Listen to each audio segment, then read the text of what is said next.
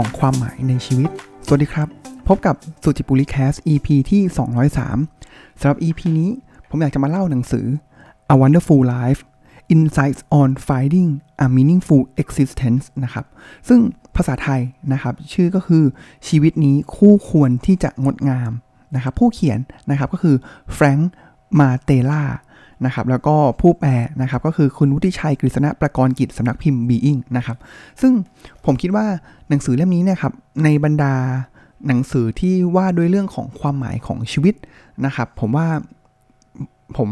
ถือว่าเล่มนี้แหละเป็นเล่มหนึ่งที่ดีเลย แล้วก็อาจจะเป็นเล่มที่เติมเต็มมุมกับหนังสือเล่มอื่น ๆนะครับ ไม่ว่าจะเป็นอ่าผมว่าคนที่อ่านหนังสือแนวนี้อยู่แล้วนะครับ ก็จะเป็นไม่ว่าจะเป็น Man Searching for Meaning นะครับของ Viktor Frankl นะครับแล้วก็จะมี Power of Meaning นะครับแล้วก็มีหลาย ๆ อีกหลายเล่มเลยนะครับ ผมว่าหนังสือของ When Breath Become Air นะครับสำหรับคนที่กำลังจะแบบป่วยนะครับแล้วก็เป็นโรคมะเร็งนะครับจะแบบชีวิตมีดีดีมาตลอดเลยป่วยเป็นโรคมะเร็งนะครับนั่นแหละณวันที่เขารู้ว่าเขาอยู่ได้ไม่นาน อันนั้นแหละก็คือมันก็เป็น part หนึ่งของหนังสือแนว ความหมายของชีวิตนะครับ แต่ว่าสาเหตุหนึ่งเลยที่ผมหยิบยกเล่มนี้ขึ้นมานะครับ ว่าเฮ้ยมันก็มันอาจจะไม่แบบเด่นหรือดังมากขนาดเล่มอื่นๆนะครับ แต่ว่าเล่มนี้ผมว่ามันมีมุมอื่นที่ผมว่าน่าสนใจนะครับ หนังสือเล่มนี้นะครับ ก็แบ่งออกเป็นทั้งหมดเนี่ยสามภาคนะครับ ภาคที่ 1 ก็คือทำไมมนุษย์จึงแสวงหาความหมายนะครับ ภาคที่ 2 คือคำถามเรื่องความหมาย เรื่อง แล้วก็เขาเหมือนเป็นเป็นโคลอนนะครับก็คือเมื่อเรามองโลกจากมุมมองใหม่นะครับแล้วก็ภาคที่3นะครับก็คือวิถีสู่ชีวิตที่เปี่ยมด้วยความหมายนะครับเพราะฉะนั้นแล้วเนี่ยเขาไล่มาเลยครับว่าเฮ้ยที่มามันเป็นอย่างไรนะครับ จนมาถึงว่าเราจะมีความหมายในชีวิตได้อย่างไรนะครับ ซึ่งในการที่ผมจะเล่า EP นี้เนี่ยผมอยากจะเล่ากลับกันนิดนึงนะครับโดยที่แตะนิดเดียวนะครับของภาคที่3นะครับก็คือเหมือนเป็นภาคที่แสวงหาความหมายของชีวิตนะครับหนังสือเล่มนี้เนี่ยบอกว่ามีอยู่ 4 อย่าง นะครับที่ในการที่เราจะแสวงหาความหมายของชีวิต หรือว่ามีชีวิตที่คู่ควรแล้วก็งดงามนะครับแบบแรกเลยนะครับอย่างแรกนะครับก็คือทุ่มเทให้กับความสัมพันธ์นะครับก็คือเรื่องของความสัมพันธ์นะครับสองนะครับก็คือช่วยเหลือคนอื่น ก็คืออะไรครับมันคือการช่วยเหลือตัวของคุณเองนะครับคือหลาย ๆ ครั้งเนี่ยถ้าเกิดคนมีปัญหาใช่ไหมครับเราช่วยเขาเนี่ยจริง ๆ แล้วเนี่ยในบางมุมเนี่ยมันเหมือนกับ เราก็ช่วยตัวเองนะ แล้วบางครั้งที่เราให้คำตอบกับคนอื่นเนี่ย คนอื่นมีคำถามเรา เราก็เหมือนเป็นการตอบคำถามตัวเราเองเหมือนกันนะครับ ก็คือช่วยคนอื่นคือการช่วยตัวคุณเอง3นะครับ ก็คือเป็นอย่างที่คุณเป็นนะครับ คือชีวิตเราจะมีความหมายได้เนี่ยก็ต่อเมื่อเฮ้ยก็เราเป็นแบบเราอะเราไม่ใช่เกิดมาเพื่อเป็นแบบคนอื่นนะครับก็คือเป็นตัวของเราเองนะครับในแบบที่เราอยากจะเป็นและข้อสุดท้ายนะครับ ก็คือนำความสามารถออกมาใช้อย่างสร้างสรรค์นะครับ เพราะถ้าเกิดเราไม่ เรามีอย่างเงี้ยแล้วเราก็อยู่สันโดษไป แล้วก็ไม่ได้ทำอะไรเลย หรือ contribu อะไรให้กับโลกใบนี้เลยนะครับ อันนั้นเนี่ยมันก็จะเป็นองค์ประกอบที่ขาดหายไปของความหมายการมีชีวิตที่คู่ควรนะครับ อันนี้ผมเล่า how to ก่อนนะครับ แต่ว่าผมจะย้อนกลับมานะครับ ว่าทำไมผมถึงคิดว่าหนังสือเล่มนี้เนี่ยพิเศษมีมุมที่ลึกกว่าในมุมของหนังสือเล่มอื่นๆนะครับ เนื่องจากอะไรครับ เพราะว่าคุณแฟรงค์มาเทล่าเนี่ยครับเป็นผู้ผู้เขียนเนี่ยครับ เขาเป็นนักปรัชญานะครับ แล้วก็พอเราเป็นนักปรัชญาแล้วเนี่ยคำถามสำคัญของนักปรัชญาเลยนะครับ ก็คือคำถามที่ว่าด้วยเรื่องของทำไมนะครับเพราะอะไรล่ะทำไมเราถึงต้องการที่จะหาความหมายของชีวิตนะครับ เพราะฉะนั้นแล้วเนี่ยผมว่าหนังสือเล่มนี้เนี่ยขยี้ในมุมของทำไมที่เราต้องหาความหมายของชีวิตแล้วที่มาที่ไปของความหมายของชีวิตเนี่ยมันเป็นมาอย่างไรนะครับ ผมชอบคำนำ ของหนังสือนะครับ ผมไล่จากคำนำมาเลยนะครับ ที่ผมไฮไลท์เอาไว้ แล้วก็อยากจะนำมาเล่าสู่กันฟังนะครับเขาบอกนี้เขาบอกว่าเขาตั้งคำถามนะครับว่าคุณอยู่ที่ไหน ตอนที่คุณฉุกคิดขึ้นได้ว่าชีวิตนี้เนี่ยช่างไร้ความหมาย ใช่มันอาจจะเป็นตอนนั้นที่คุณกำลังอุ่นมื้อค่ำในไมโครเวฟเป็นครั้งที่ 3 ในรอบสัปดาห์ โอ้โห พลางวนเวียนคิดเรื่องรสชาติและคุณค่าอาหารของซอสมะเขือเทศ หรือว่าจะเป็นอีกตอนหนึ่งล่ะ ตอนที่คุณเนี่ยกำลังกด ปุ่มส่งอีเมลงานด่วนที่เพิ่งทำเสร็จตอนที่สองเพียงเพื่อนึกขึ้นได้ว่าความสำเร็จของคุณครั้งนี้ ก็ไม่ได้ทำให้โลกนี้เนี่ยดีขึ้นเท่าไหร่ หรืออาจจะเป็นตอนที่คุณเนี่ยเรื่องเศร้าครั้งสำคัญที่พลิกผันชีวิตของคุณ ซึ่งทำให้คุณนึกว่าที่ผ่านมาเนี่ยคุณยังไม่เคยใคร่ควรเลยว่าชีวิตนี้ของคุณเนี่ยต้องการอะไรจริง ๆ หรือบางทีคุณเพียงแค่ตื่นขึ้นมาตอนเช้าวันหนึ่ง จ้องหน้าตัวเอง แล้วก็นึกสงสัยว่ามันมีอะไรมากกว่านี้ได้หรือไม่นะครับ เขาบอกว่าในสิ่งเล็กน้อยเหล่านี้แหละ นี่แหละคือชีวิตหลากหลายคนนะครับที่แทนที่จะใช้ชีวิตไปแล้วก็รู้สึกถึงอิสระภาพนะครับ แต่ว่าเขากับเหล่านั้นเนี่ยกลับรู้สึกว่างเปล่านะครับ บางคนทำงานหนักกว่าเก่งกว่า และมีผลสำเร็จมากกว่าคนรุ่นก่อนหน้า แต่กลับรู้สึกสูญเสียคำอธิบายว่าทำไมคุณถึงต้องขยันถึงเพียงนี้ และงานหนักหนาหน้าเบื่อหน่ายพวกนี้ สุดท้ายแล้วเนี่ยจะนำเราไปสู่อะไรนะครับ หรือว่า มีคนนึงนะครับนักเขียนนะครับเขาบอกว่างานยุ่งๆทำหน้าที่เป็นเครื่องยืนยันถึงการมีอยู่ของตัวตนเป็นแนวรั้วกลางกั้นความว่างเปล่า เพราะชีวิตของคุณไม่มีทางที่จะไร้สาระไร้ความสำคัญ หรือไร้ความหมายไปได้แน่ ๆ ถ้าหากคุณงานยุ่งมากๆ ตารางแน่นเอียด และเป็นที่ต้องการตัวในทุกชั่วโมงไปตลอดทั้งวันนะครับ แล้วเขาก็บอกว่าคุณทำอะไรก็ตามที่ทำได้ เพื่อจะคงความรู้สึกว่างานยุ่งและงานเร่งด่วนเอาไว้ เพื่อหลีกเนียความเบื่อหน่ายและความกลัว ที่จะต้องอยู่ด้วยตัวคนเดียว หรือนักปรัชญาท่านนะครับ ก็คือเขาบอกว่าผู้คนมากมายเนี่ยหมกมุ่นคลุ่นคิด ว่าเย็นนี้เนี่ยจะไปกินอะไรที่ไหน หรือดูหนังเรื่องอะไร มากกว่าที่จะหมกมุ่นคลุ่นคิดมาตลอดทั้งชีวิต ว่าอะไรที่จะทำให้ชีวิตของพวกเขาเนี่ยมีความหมายยากมากยิ่งขึ้นนะครับเพราะฉะนั้นแล้วเนี่ยผมว่าไอ้เรื่องความหมายของชีวิตเนี่ยไม่ว่าจะเป็นนักปรัชญาหรือนักนักคิดใด ๆ ใครก็ตามเนี่ยมักจะมีการคิดถึงประเด็นพวกนี้นะครับ แต่สำหรับคนที่ยังไม่ได้คิดถึงประเด็นเหล่านี้เลยเนี่ย หนังสือก็บอกว่า อ๋อ ไม่เป็นไรนะครับ ไม่ใช่คุณคนเดียวนะครับ ผมว่าคนส่วนใหญ่ของ คนในโลกนี้เนี่ยก็ไม่ได้คิดถึงประเด็นเรื่องของความหมายของชีวิตมากมายนะนะครับทีนี้มาในเรื่องของภาคที่ 1 ของหนังสือนะครับก็คือว่าทำไมเราถึงต้องแสวงหาความหมายของชีวิตด้วยนะครับหนังสือมีการยกตัวอย่างนะครับว่าถ้าเกิดใครจำได้นะครับก็คือมีนักเขียนคนหนึ่งนะครับกามูเอาแบกกามูนะครับเขาก็บอกนะครับว่า เขาบอกว่าวีรบุรุษแห่งความไร้สาระเลยนะครับ ก็คือซิซิฟัสนะครับ ไม่แน่ใจว่าเคยใครจำเรื่องราวของซิซิฟัสได้ไหมนะครับ ที่เป็นกษัตริย์คนหนึ่งนะครับ แล้วก็ไปมีเรื่องกับเทพเจ้านะครับ แล้วก็ไปเหมือนไปลบหลู่เทพเจ้านะครับ แล้วสิ่งที่เขาโดนสาบก็คือให้เขาเนี่ยต้องเข็นก้อนหินเนี่ยที่มีความหนักมากนะครับ ขึ้นไปบนยอดเขานะครับ และเมื่อก้อนหินก้อนนั้นเนี่ยถึงบนยอดเขานะครับ ก้อนหินก้อนนั้นก็จะถูกกลิ้งลงมาที่จุดล่างสุดของภูเขานะครับ ซิซิฟัสก็ต้องลงมาแล้วก็กลิ้งมันขึ้นไปนะครับ มันเห็นภาพอะไรครับ มันเห็นภาพกับการที่เราเนี่ยพยายามจะทำสิ่งหนึ่งไป คิดว่าสำเร็จแล้วนะครับ มันดีแล้วสุดท้ายแล้วเนี่ยมันคือความว่างเปล่าความไร้สาระนะครับมันเขาเลยบอกว่านี่แหละ คือวีรบุรุษแห่งความไร้สาระนะครับเพราะฉะนั้นแล้วเนี่ยเขายกตัวอย่างอีกคนหนึ่งนะครับ ก็คือเรื่องของอความไร้สาระเนี่ยครับเขายกตัวอย่างของนักปรัชญาที่ชื่อท็อตเมย์นะครับเขาเรียกมันว่า การเผชิญหน้ากันระหว่างความต้องการที่จะมีความหมายของพวกเรา กับจักรวาลนี้ที่ไม่เต็มใจจะมีให้พวกเรานะครับยกตัวอย่างต่อนะครับ มันมีการทำศึกษานะครับเซอร์เวยของแกนลอบนะครับกับผู้ร่วมเข้าร่วมเนี่ยกว่า 1 4 0 0 0 0 คนนะครับใน 3 132 ประเทศทั่วโลก เขาบอกนี้คำถามของเขาก็คือว่า คุณรู้สึกว่าชีวิตของคุณเนี่ยมีจุดประสงค์หรือความหมายที่สำคัญหรือไม่ นะครับแล้วก็ทำอย่างนี้แหละหลาย ๆ ที่นะครับคำตอบที่ได้เลยก็คือ แม้ว่าร้อยละ 91 ของผู้คนจากประเทศต่าง ๆ ทั่วโลก จะพบว่ามีความหมายในชีวิตของพวกเขา แต่ประชาชนจากประเทศที่มั่งคั่งกว่าอย่างอะสาธารณรัฐจากเดนมาร์กฝรั่งเศสญี่ปุ่นกลับมีแนวโน้มมากกว่า ที่จะบอกว่าชีวิตของพวกเขาไรซึ่งจุดประสงค์หรือความหมาย ขณะที่ประเทศยากจนกว่าอย่างลาวเซเนกัลเซียราลีโอน แทบ จะทุกคนเห็นว่าชีวิตของเขาอยู่อย่างมีความหมาย เออ ประเด็นนี้มันน่าน่าสนใจนะครับ ว่า เอ๊ะ แล้วมันเกิดอะไรขึ้นล่ะ ประเทศที่เจริญกว่าร่ำรวยกว่ากับผู้คนเนี่ยกับรู้สึกว่าตัวเองเนี่ยใช้ชีวิตอย่างไร้ความหมาย แต่ในขณะเดียวกันเนี่ย ประเทศที่ยากจนกว่าเนี่ยกับรู้สึกว่าตัวเองมีชีวิตอย่างมีความหมาย แล้วอะไรล่ะ มันเป็นจุดตัดหรือจุดตัวขับเคลื่อนความหมายของชีวิต ซึ่งการจะให้คำตอบนี้ได้นะครับ เขาก็พาไปในเรื่องบทที่ต่อมานะครับ ที่เขาบอกว่า จริงๆแล้วความไร้สาระเนี่ยมันหมายถึงการที่จักรวาลเนี่ยไม่ได้ให้ความหมายอย่างที่คุณอยากจะหาเอาจากมัน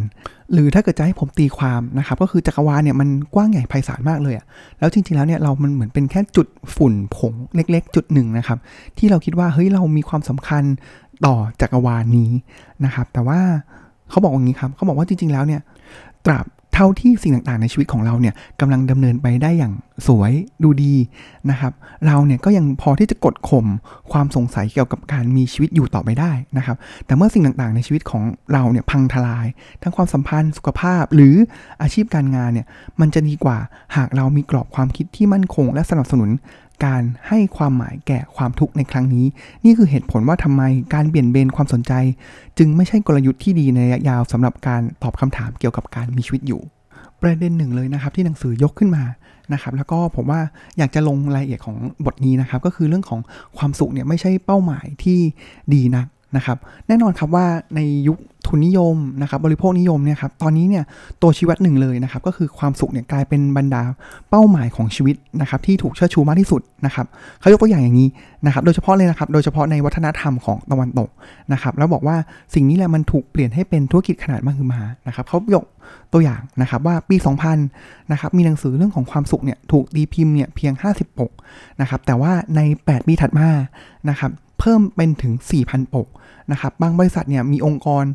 มีตำแหน่งนะครับประธานเจ้าหน้าที่แห่งความสุขนะครับรัฐบาลหลายที่เลยเนี่ยครับก็คือนำความสุขเนี่ยมาเป็นตัวชี้วัดนะครับแต่ทีนี้เนี่ยผมว่าจุดที่น่าสนใจนะครับคือเขาบอกนี้ครับเขาบอกว่าความสุขเนี่ยมีที่มาจากภาษาอังกฤษยุคกลางนะครับคำว่า happy นะครับก็มาจาก happy นะครับในส่วนหนึ่งนะครับ happy หมายถึงโชค หรือบังเอิญนะครับแล้วก็ happy ความสุขเนี่ยในภาษาฟินิชนะครับก็คือแปลว่าโชคดีนะครับแล้วก็ในภาษาเยอรมันนะครับก็คือความสุขความบังเอิญเนี่ยมันคือบริบทเดียวกันนะครับเพราะฉะนั้นแล้วเนี่ยความสุขเนี่ยถูกเข้าใจว่าเป็นบางสิ่งที่เกิดขึ้นโดยบังเอิญ ซึ่งคุณเนี่ยไม่สามารถที่จะควบคุมมันได้นะครับ อันนี้คือรากของอที่มาของคำว่าความสุข และความสุขเกิดขึ้น ได้อย่างไร มันก็เกิดขึ้นจากระดับปัจเจกนะครับที่ประสบความสำเร็จหรือว่าทำในสิ่งที่ทำได้นะครับแล้วมันก็เป็นปัจเจกเป็นความรับผิดชอบส่วนบุคคลมากขึ้นเรื่อยๆ ซึ่งมันก็ดีนะครับที่ถ้าเกิดเรามีความสุขมีอารมณ์เชิงบวกเนี่ยมันมีมากกว่าอารมณ์เชิงลบ หรือว่าความไม่น่าพึงพอใจนะครับแต่ว่าสิ่งที่เขาบอกก็คือว่าความสุขเนี่ยโดยตัวมันเองนั้นเนี่ยมันไม่ใช่การให้ความรู้สึกถึงความหมายในชีวิต อย่างยั่งยืนนะครับ อย่างไรนะครับ ประการแรกเลยเนี่ยครับที่เราต้องตั้งข้อสังเกตเกี่ยวกับเรื่องความสุขนะครับ คือมันไม่ได้เป็นเป้าหมายที่ชัดเจนในตัวมันเอง และความสำคัญของมันเนี่ยก็แปรผันไปในแต่ละวัฒนธรรมนะครับประการที่2นะครับก็คือการใช้ความสุขเป็นเป้าหมายชีวิตเนี่ยจะกลายเป็นตัวถ่วงของชีวิตได้อย่างง่าย ๆนะครับ แล้วก็จะลดทอนความสุขที่มีอยู่เสียด้วยซ้ำ ราะปัญหาที่เกิดขึ้นเลยนะครับ ก็คือถ้าเกิดในลัทธิที่บริโภคสุขนิยม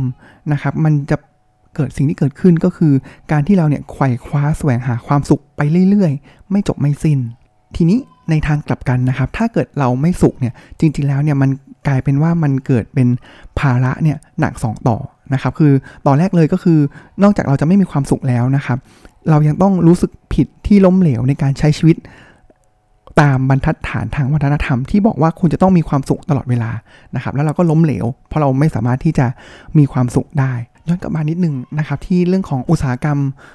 นะครับที่เรื่องของความสุขนะครับเขาบอกว่าอุตสาหกรรมโฆษณานะครับคือเครื่องจักรผลิตโฆษณาชวนเชื่อ มูลค่าหลายพันล้านดอลลาร์ที่มีเป้าหมายหนึ่งเดียวนะครับก็คือทำให้คุณเนี่ยรู้สึกว่าชีวิตตอนนี้ของคุณเนี่ยยังขาดตกบกพร่องอยู่